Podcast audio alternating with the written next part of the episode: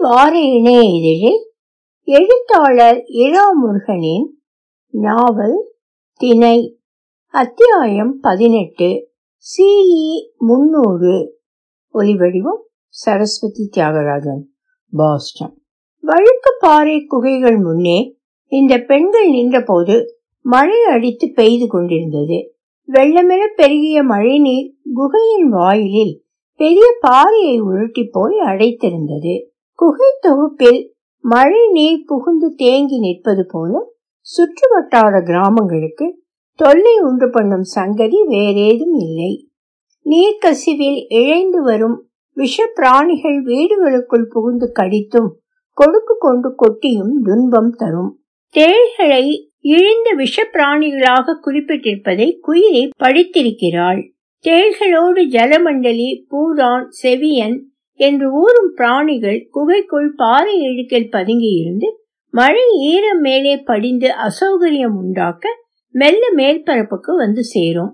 அங்கே சதா இருள் வெளியை கண்காணித்துக் கொண்டும் எதிரி என்று ஊகித்து அடுத்த அசைவை எடுக்க தயாராக பக்கவாட்டில் நகர்ந்து கொண்டும் உயிர் பிழைக்க உபாயம் தேடிக்கொண்டும் இருக்கும் இழை ஜந்துக்களை தவிர்க்க கால்களில் கனத்த தோல் செருப்புகளிட்டு இருந்தனர் இருவரும். வானில் குரல் அரை இரட்டுக்கு நடுவே தெளிவாக கேட்டது. எட்டு கால்கள் ஒவ்வொரு காலும் மயிர்காட்டுக்கு நடுவே பொதிந்தது. நடுவில் கோழி முட்டை அளவு இரு கண்கள். பெரிய பற்களால் நிரம்பிய வாய் காக்கி நிறம். இது என்ன பிராணி? குயிலை சற்று யோசித்து விட்டு தெரியவில்லை. ஏதோ சிலந்தி பூச்சி போல் உள்ளது என்றாள். அப்படியா? அந்த பூச்சி? உன் முதுகுக்கு மேலே உட்கார்ந்து என்னையே பார்க்கிறது. அசையாமல் இரு. சொல்லியபடியே கையில் பிடித்திருந்த நீண்ட லேசர் குச்சியால் சிலந்தி மேல் தொட்டு கீழே வீழ்த்தி அதை பற்றி எரியச் செய்தாள். வானம்பாடியின் காலை ஏதோ எக்கு கயிறு கொண்டு கட்டி மேலே இழுப்பதாக அவளுக்கு தோன்றியது. குயிலி உன் பார்வையை தொடங்கு என்ற போதே சிலந்தி வலை ஒன்றில் கால் மாட்ட குப்புற விழுந்த வானம்பாடியை வலையின் மையத்தில் கண்ணிமைக்காமல் பார்த்தபடி பிரம்மாண்டமான கருஞ்சிலந்தி ஒன்று இறைவரும் ஆர்வத்தில் எச்சில் வடித்தபடி இருந்தது.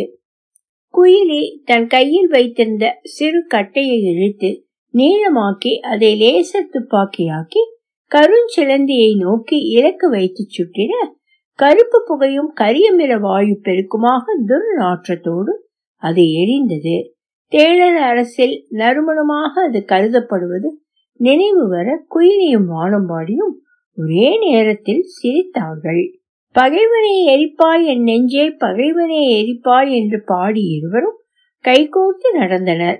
பின்னால் பார்க்க அந்த பிரம்மாண்டமான சிலந்தி வலை பற்றி எரிந்து கொண்டிருந்தது.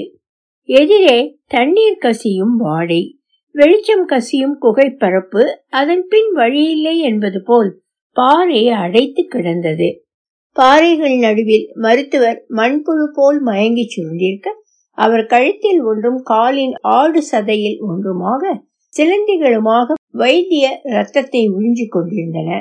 காதில் ஆபரணம் பூட்டியது போல் சிவந்து காலின்றி நகரும் மரவட்டை ஒன்று காது மடலில் உடல் உறுப்பு போல ஒட்டியிருந்தது. அவசரமும் வேகமுமாக செயல்பட்டார்கள் இரண்டு பெண்களும். சிலந்திகளையும் மரவட்டையையும் உடனே அழித்த பிறகு மருத்துவரின் காயங்களில் கசிந்து வந்த குருதியை துடைத்து இரத்தப்போக்கை நிறுத்தினார்கள். காலுவெளியில் பயணப்பட மருத்துவரை தயார்படுத்த வேண்டும். வேகம் வெப்பத்தை பிறப்பிக்கும் வெப்பம் சகல மாசையும் அழிக்கக்கூடியது. எல்லா கசடும் நீக்கக்கூடியது. வெளியே வெப்பமும் உள்ளே குளிருமாக நிலைத்த காலப்படகில் மருத்துவரின் உடலும் அதில் சிறைப்பிடித்த அவர் உயிரும் அப்படியே இந்த மூன்றாம் நூற்றாண்டில் இருந்து ஐம்பதாவது நூற்றாண்டில் போய் சேர வேண்டும். இரண்டு பெண்களும் அசாத்திய வலிமையோடு மருத்துவரை குகைக்கு வெளியே தூக்கி கொண்டு வந்தார்கள். எந்த விதமான தொழில்நுட்ப மேன்மையும் பார்வையில் படாது. தரையில் வைத்த மரப்பெட்டி போல் அவர்கள் திரும்ப வேண்டிய வாகனம் காத்திருந்தது. அடுத்த வினாடி ஒரு ஒளியாண்டு கடந்து காலத்தினுடைய வேகம் கொண்டார்கள் அவர்கள். ஒரு இருமல் சத்தத்தோடு கண் விழித்துக் கொண்டார். மருத்துவர் நீலர் குயிலி அவரை அன்போடு நோக்கிச் சிரித்தபடி பழம் உண்கிறீர்களா? என கேட்டாள். அதெல்லாம் இருக்கட்டும். நாம் வழுக்கு பாறைக்குவைக்குள் என்ன செய்கிறோம்? அவர் குழம்பிய பார்வையோடு எழுந்து நிற்க முனைந்தார். தள்ளாடினாலும் தரையில் விழாதபடி தாங்கி பிடித்து இடுப்பை சுற்றி இறுக்கமாக ஒரு மான் தோலால் அல்லது கீரித்தோலால் செய்த பட்டை இறுக கட்டி இருந்தது குயிலை வானம்பாடி எங்கே போகிறோம்? வயிற்றை கட்டி பயணம் போவது எங்கே? அவர் திரும்ப திரும்ப கேட்க இரு பெண்களும் புன்சிரிப்பை தான் மறுமொழியாக அளித்தார்கள். வண்டியை நிறுத்தச் சொல்லுங்கள். நான் அற்ப சங்கைக்கு இறங்கி குத்த வைக்க வேண்டும். அவர் குயிலியின் கையை அசைத்து கவனமேத்து கேட்டார். வானம்பாடி கூறினாள் அது ஒன்றும் கடினமானதில்லை. இன்னும் ஒரு பத்து நிமிடம் பொறுத்தால் சௌகரியமாக கழித்து வரலாம். வானும்பாடி சொல்ல மருத்துவர் சற்று சினந்து குரல் உயர்த்தினார். நீங்கள் இருவரும் யார்? யார் என்று கேட்கிறேன். வடநாட்டிலிருந்து மருத்துவம் கற்றுப்போக வந்தவர்கள் என்றது பொய்யாக இருக்கும். என்னை எங்கோ கவர்ந்து போகிறீர்கள். வாகனத்தை நிறுத்துங்கள். நான் இறங்கி என் வழியே போகிறேன். நீங்கள் வினோத ரத சஞ்சாரம் எல்லாம் உங்களோடு வைத்துக் கொள்ளுங்கள். அவர் மறுபடி எழுந்தபோது இடுப்பில் கட்டிய தோள்பட்டி இல்லாமல் போக நடக்க முடிந்தது அவரால். நாளடி நடந்ததும் ஒரு கதவு தட்டப்பட்டது. சரி நான் இறங்கிக் கொள்கிறேன். நீங்கள் பத்திரமாக பயணம் செய்து ஊர் திரும்புங்கள். யாராவது வரும்போது போய் சேர்ந்ததை சொல்லி அனுப்புங்கள். கடகடம் என்று பேசியபடி மூடியிருந்த கதவை திறக்க முற்பட வானம்பாடி அமைதியாக சொன்னாள். அந்த கதவு கணினி அறைக்கு திறக்கும். கதவிலேயே சாய்ந்து உட்கார்ந்தார் அவர். புலம்பியதின் சாரம் இது. யட்சினி பிசாசுகளா நீங்கள் இருவரும் ஏன் என்னை போன்ற அரை சுற்றி சுற்றி வருகிறீர்கள்? ஆயுசு நீட்டிக்கும் மருந்து வேண்டுமானால் அது பொய்யான விஷயமாகிவிட்டதே. பார்க்கவில்லையா? சஞ்சீவினி என்பது தோல்வியின் மறுபெயர். இன்று மட்டுமல்ல கடந்த ஐநூறு ஆண்டில் மறுபடி தோற்றது அது. சாகா மருந்து அருந்தி சோதனைக்கு ஆளாக முப்பது பேரில் சிலர் பறந்து போயே போனார்கள்.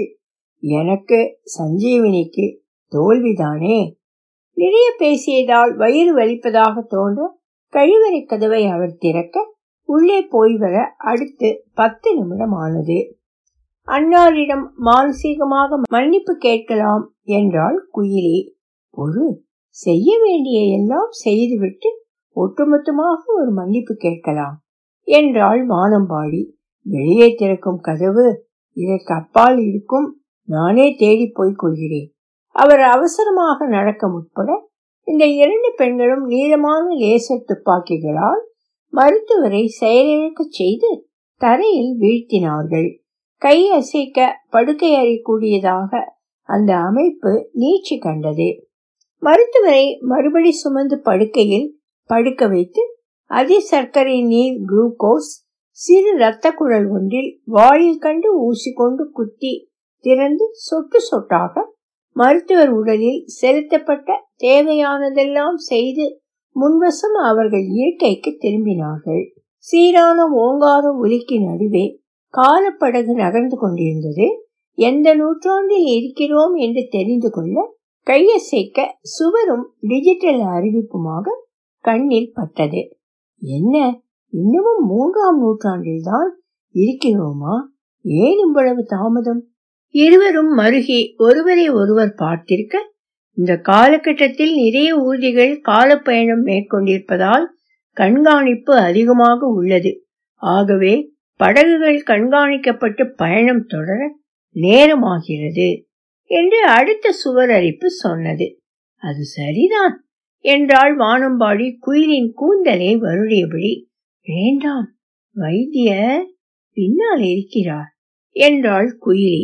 அவர் பதினெட்டு பத்தொன்பதாம் நூற்றாண்டு வரை கண் விழிக்கப் போவதில்லை என்றபடி மறுபடி குயிலியை அணைத்து மனமின்றி பின்னர் விலகி இருந்தாள் மற்றையவள்.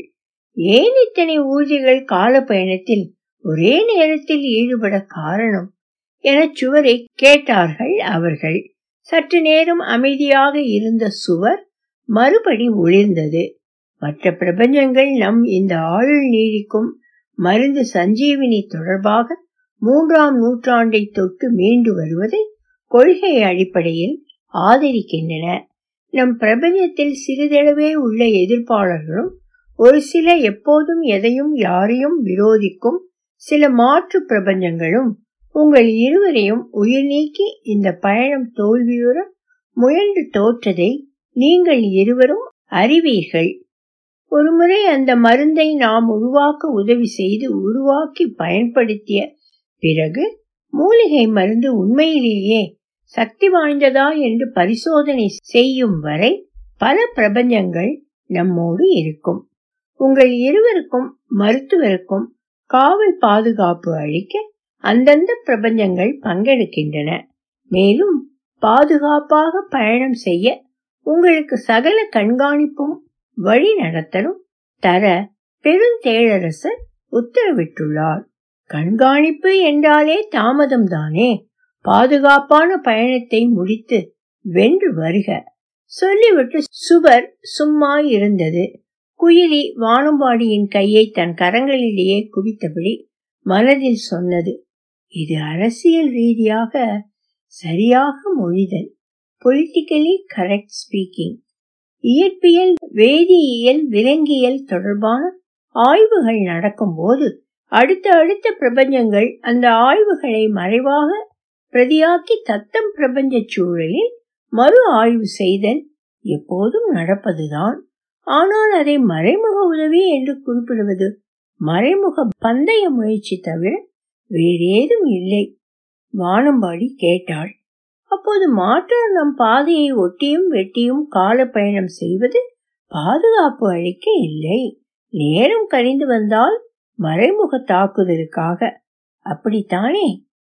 என் வாயில் மனதில் வார்த்தைகளை திணிக்கிறாயடி என்றபடி குயிலி நெருங்கி நின்று வானம்பாடியின் கண்ணுக்குள் நோக்கினாள். இப்போது எந்த நூற்றாண்டில் கடந்து போகிறோம்? குயிலி சுவரை கேட்க ஆறாம் நூற்றாண்டு கடந்து ஏழாவது நுழைய போகிறோம் என்ற அறிவிப்பு ஒளிர்ந்தது நம் கால படகுக்கு அருகே மற்ற கலங்கள் வருவதால் நமக்கென்ன ஆகப் போகிறது? என்று கேட்பாயென எதிர்பார்த்தேன். குயிலி சிரித்தபடி சொன்னாள். கேட்க தோன்றியது உண்மை. ஒவ்வொன்றையும் பற்றி கேட்டுக்கொண்டிருந்தால் ஒன்றும் தெரியாமல் இவள் எப்படி இப்படியான முக்கிய திட்டங்களில் பங்கெடுக்க அனுப்பி வைக்கிறார்கள் என்று ஆச்சரியப்படுவாய் என்று பயம். வானம்பாடி மொழிந்தாள். உனக்கு அப்படி பயம் என்றால் எனக்கு வேறு மாதிரி என்றாள் குயிலி. நீ என்னை சோதிக்கத்தான் கேள்வி கேட்கிறாய் என்று தோணும். ஏதாவது வாய்க்கு வந்ததை சொல்லக்கூடாதே. சொல்ல வேண்டிய எதுவும் விட்டு போக கூடாதே என்று பயம். ஆக இரண்டு பேருக்கும் காரணமில்லாத பயம். களைந்து விடுவோம். இரண்டு அச்சத்தையும் என்றாள் வானம்பாடி. தாமதத்துக்கு இன்னொரு காரணமும் உண்டு என்றாள் குயிலி. நாம் எல்லோரும் வேகத்தை கை கொண்டு காலம் கடக்க பார்க்கிறோம். நம் கால ஐந்து ஒளியாண்டு தூரத்தில் வரும். வேறெந்த கலமும் நம் அருகில் வருவதே என்ற வகையில் அடங்கும். அப்படி அருகே வரும்போது நம் கால படகு தானே வேகம் குறைத்துவிடும். அந்த களத்தை விபத்து நேரலாம் என எச்சரித்து சரியான பாதை வேகத்துக்கு கொண்டு செலுத்த உதவி செய்து மீறுதல் தன்னிச்சையாக நம் கலத்தால் மேற்கொள்ளப்படும். அதனாலும் நம் கால பயணம் தாமதமாகும். அவள் சொல்லி முடிக்கும் முன் காலக்கலம் ஆடி அலைபாய்ந்து வேகம் நிலைத்து நின்றது. ஒரு வினாடி நிற்கும் என பொறுமையாக இருந்தார்கள். இல்லை ஒரு நிமிடம் நிற்குமா? இல்லை ஒரு மணி நேரம்? அதுவும் இல்லை. படகு நின்று விட்டது மன்னிக்கவும் படகு பழுது திருத்தப்பட இருக்கிறது. பழுது நீக்க பிடிக்கும் நேரம் தெரியவில்லை. வரிசையாக அறிவிப்புகள். சுவரில் பரத்திய ஒளி மங்களாக ஒளிர்ந்தது. பதினெட்டாம் நூற்றாண்டு. சுவர் சொன்னது. அப்புறம் அந்தகார இருட்டு நான்கு திசையும். திணை தொடரும். ஒலிவடிவம் சரஸ்வதி தியாகராஜன் பாஸ்டன்